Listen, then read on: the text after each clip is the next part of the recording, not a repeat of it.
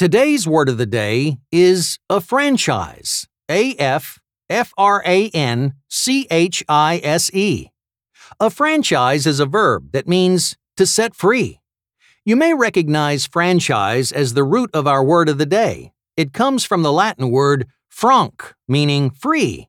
With the addition of the prefix a, which means to, it becomes a transitive verb that means something done to someone, as in, after watching a documentary on animal cruelty, Amy affranchised her chickens. Setting them free after years of service seemed like the least she could do.